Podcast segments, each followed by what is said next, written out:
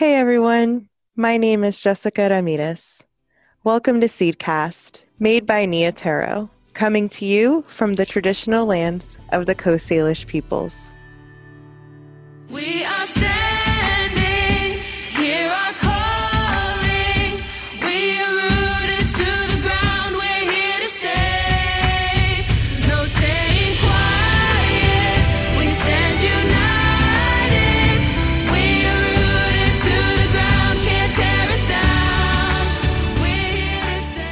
Seedcast is a platform to introduce to you the lives of Indigenous peoples from around the world. Our guest today on our very first episode is Chad Charlie. He's a filmmaker, comedian, and poet who identifies as Black and Ahousaht First Nation.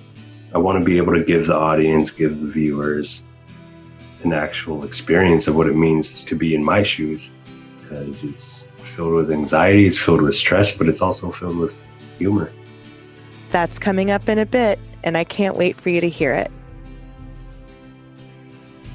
Nia Tero is a nonprofit organization. We provide support to Indigenous peoples protecting their homelands from colonization and destruction. We share Indigenous methods of care for the land with non Indigenous communities. And we support storytellers to elevate Indigenous knowledge systems and rights.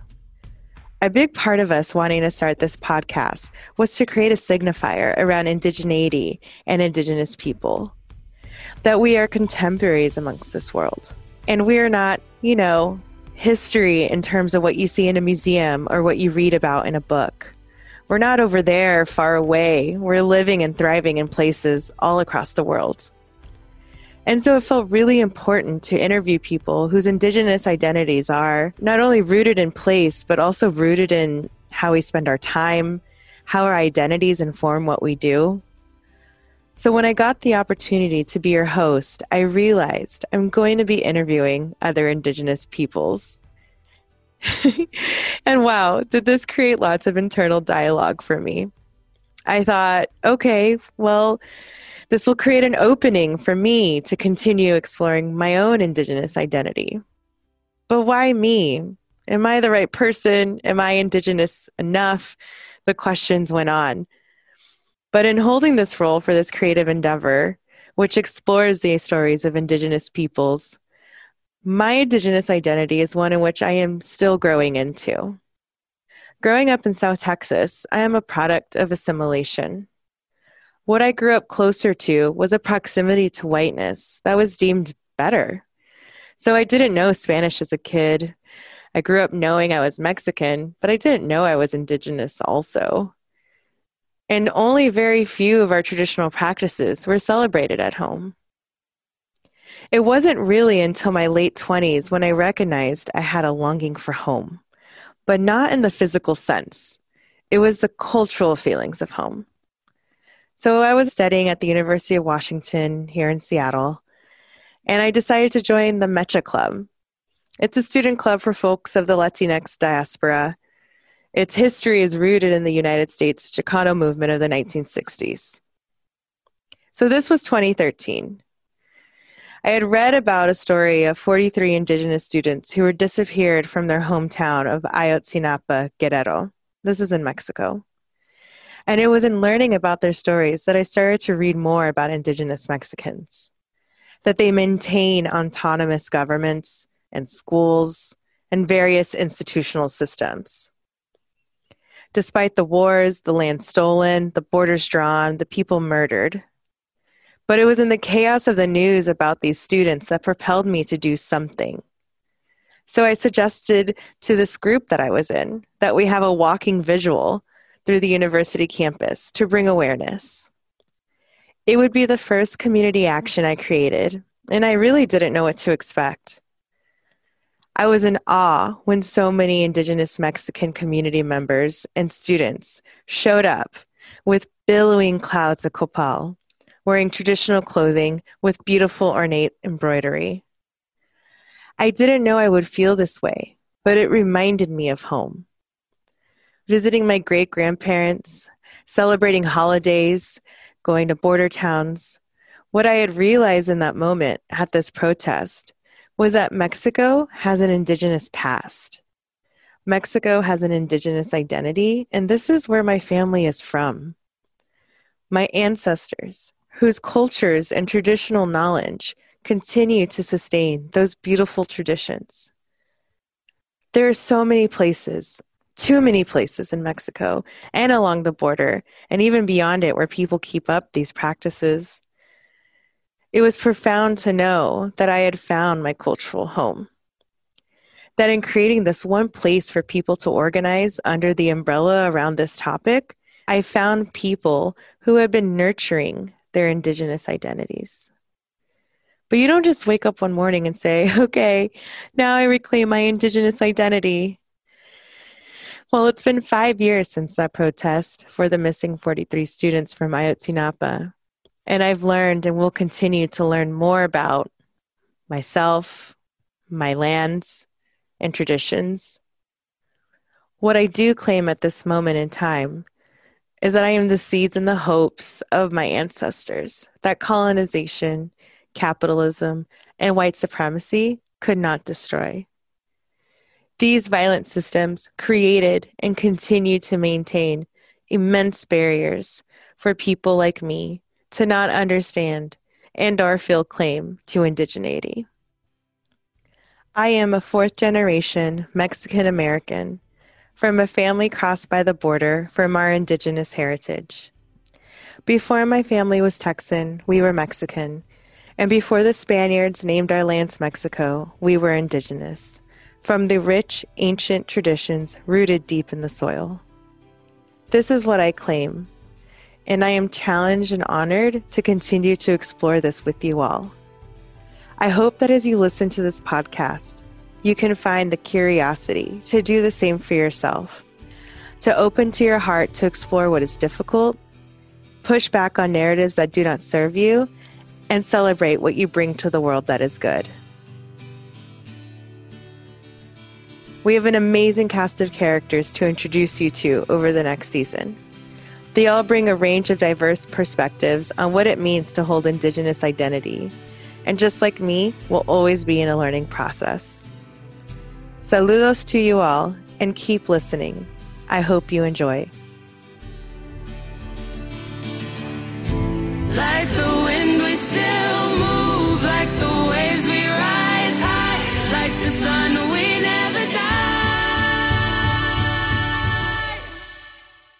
I'm so excited to introduce to you our very first guest on Seedcast, someone who also knows about exploring the complexities of Indigenous identity. My name is Chad Charlie. I live in Seattle, Washington. I'm originally from Ahousaht First Nation, which is off the coast of Vancouver Island. And uh, yeah, currently currently occupying Duwamish territory right now. Chad is a Black and Indigenous filmmaker, continuing the tradition of storytelling in a contemporary format. Chad's directorial debut is called Uuta. It made its premiere at imagineNATIVE Film Festival in 2019 and continues to be accepted into festivals around the world. Chad is a 2020 Fourth World Indigenous Media Lab Fellow. He is currently directing his short documentary, Firecracker Bullets, which explores his personal journey at Standing Rock in 2016. Before Chad was a filmmaker, he was a stand up comedian and a poet. I look at poetry as my like it's it's always been something that's healing for me. Yeah, I try to use it as a healing practice. I try to use it as like my outing, right? So like in order to get emotions out, I have to write it down or I have to speak it out loud. And then my poetry is it's to me it's really emotional. So it all comes out. it all comes out in my poetry and um, you could feel me healing from, you know, trauma. Let's get into my conversation with Chad. We start by hearing him reading his latest poem. what does it mean to be black and indigenous in America? It means that the grass is never green. It means that I have a trauma that stems from two very different bloodlines.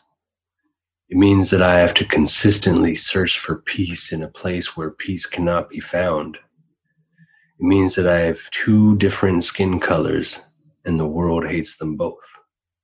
It means that I am both a little native boy and a little black boy, and I have to wonder which one of me are you going to be afraid of today? It means that I will get shot for eating Skittles in the wrong neighborhood, and that I'll be hunted down by a farmer for walking in the wrong field on my way home from school. It means that my father and my mother, an indigenous woman and a black man, are two very different but very beautiful plants in the same garden. And the gardener is a system that continually feeds them poison to prevent them from growing to their full potential.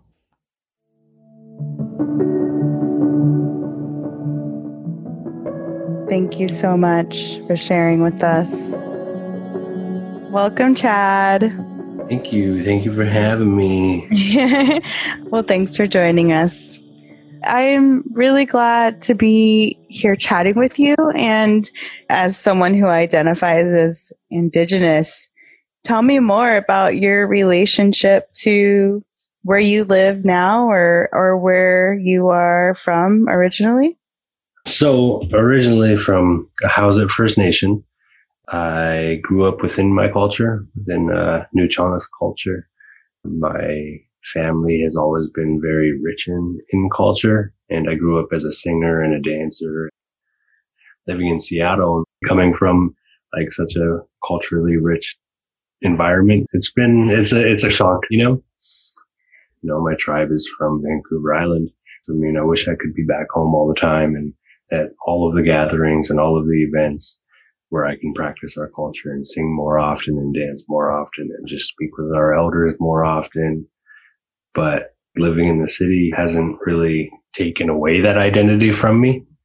I do try to get out into nature and, and just, you know, be and practice our ways, you know, going into the mountains to pray. And then like my brother's down here, you know, every now and then we'll sing or we'll go to some of the events down here and hang out with, hang out with our friends from all the tribes in Washington and, you know, share some of our songs. That's so, beautiful. Yeah.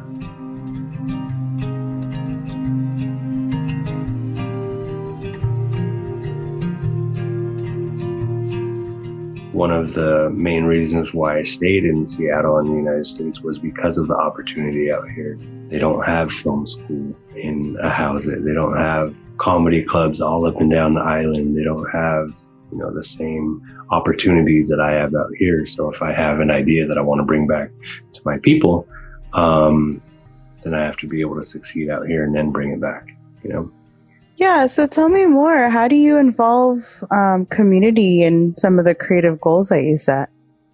I try to involve my community in as many projects as I can, especially like, especially if I'm going to be back home, you know, like and it started it started with comedy and it was like even if comedy clubs never hired me like i would i would find a way to create a comedy show and then just invite all of my audience like or like if i uh you know I, I did a few films back home as well. So when i filmed Uta, like i want to say like 95% of the entire uh crew on that film that worked behind the scenes and on camera was all family and it was all members of our community. And like even even when it came to the location like i was like where am i going to shoot this scene? And my auntie came through. She was like go to the dock down like down by my backyard. And yes. Like, like, have auntie doing sc- scouting locations for yeah, you so when you talk about involving your community like you really you really bring them into the fold. yeah. So back on our res, a quick story, like back on our res, we still, um, like run off of VHF radios. And, um, I remember I was on a boat on a, on a water taxi to get to the island and somebody was calling one of the boat drivers and the boat driver had answered and boat driver was like, Hey, I'm just leaving Tofino right now on my way back up I'm picking up um, Chad Charlie.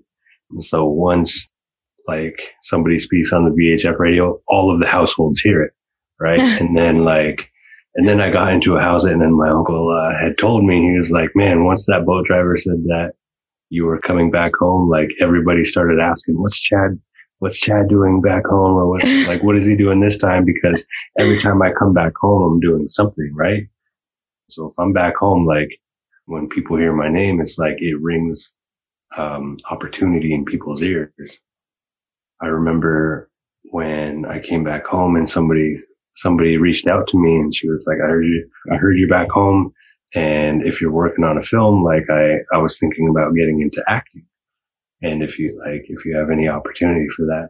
And I was just like, yeah, I mean, that's why I do this. I do all of this just so I can inspire youth back home to be able to, to do something more than, than the opportunities that they have right now.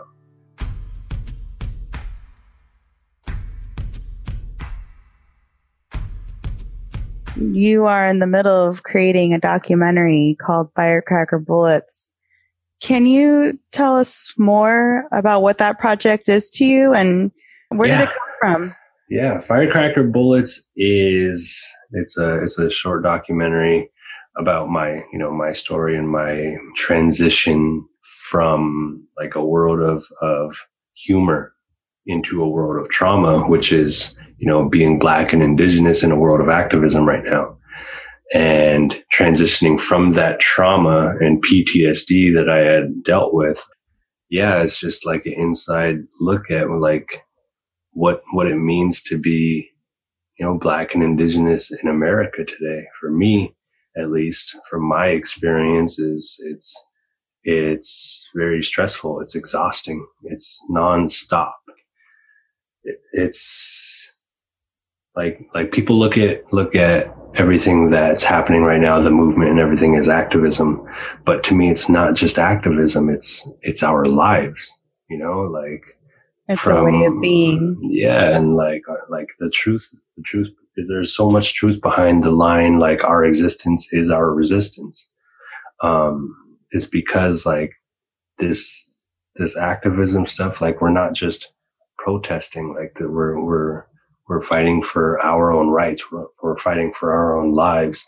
And when it comes to being black and indigenous, for me, it's just it's. I feel like it's never ending because one year we could be we could be talking about what's happening in Ferguson, and then a few months later, be in Standing Rock, and then you know like directly after that, like all right, I gotta go home and heal from what happened, and then next thing you know, like another black man gets shot, and we're in the streets for that. You know, it's just like it's it's it's never ending. I want to be able to give the audience, give the viewers an actual experience of what it means to be in my shoes because it's filled with anxiety, it's filled with stress, but it's also filled with humor, you know? hmm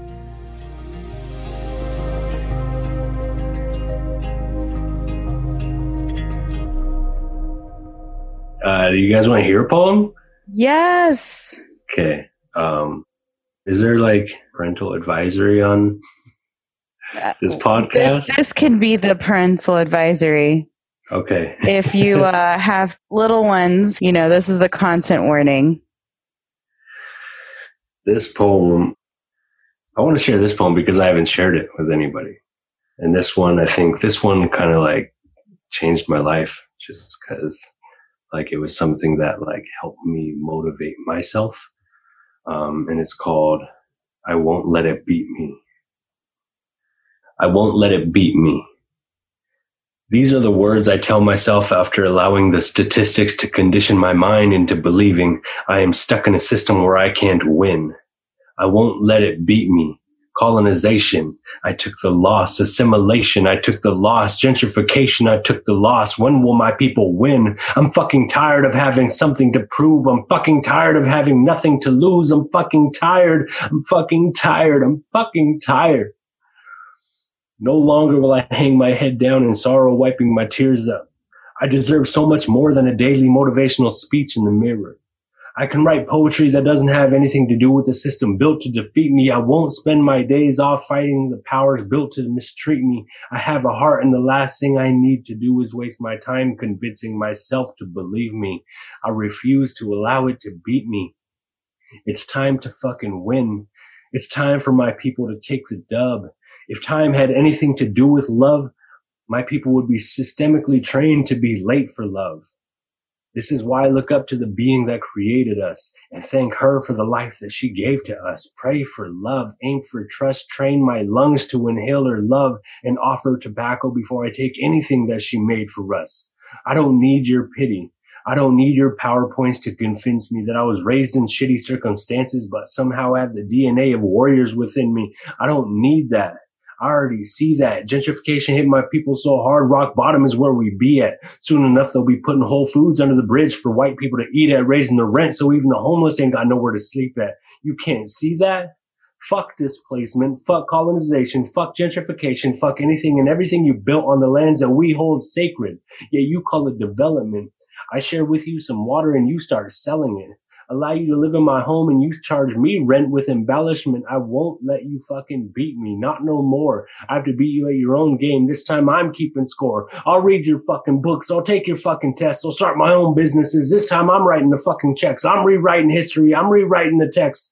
I'm taking anything and everything you have to offer except the blankets and the fucking res. I'm the boss now. I make the fucking rules. I came to fucking win. No longer will I fucking lose. I won't let you fucking beat me. I won't let you defeat me. No more asking for visibility just for you to fucking see me.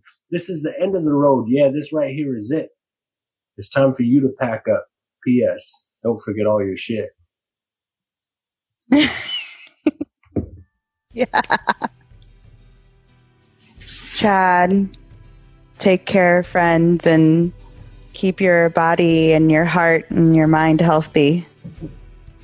Well, thank you. Thank you guys for having me, and thank you guys for listening to a little short piece of my story. Yeah, it was a it was a pleasure. I appreciate it.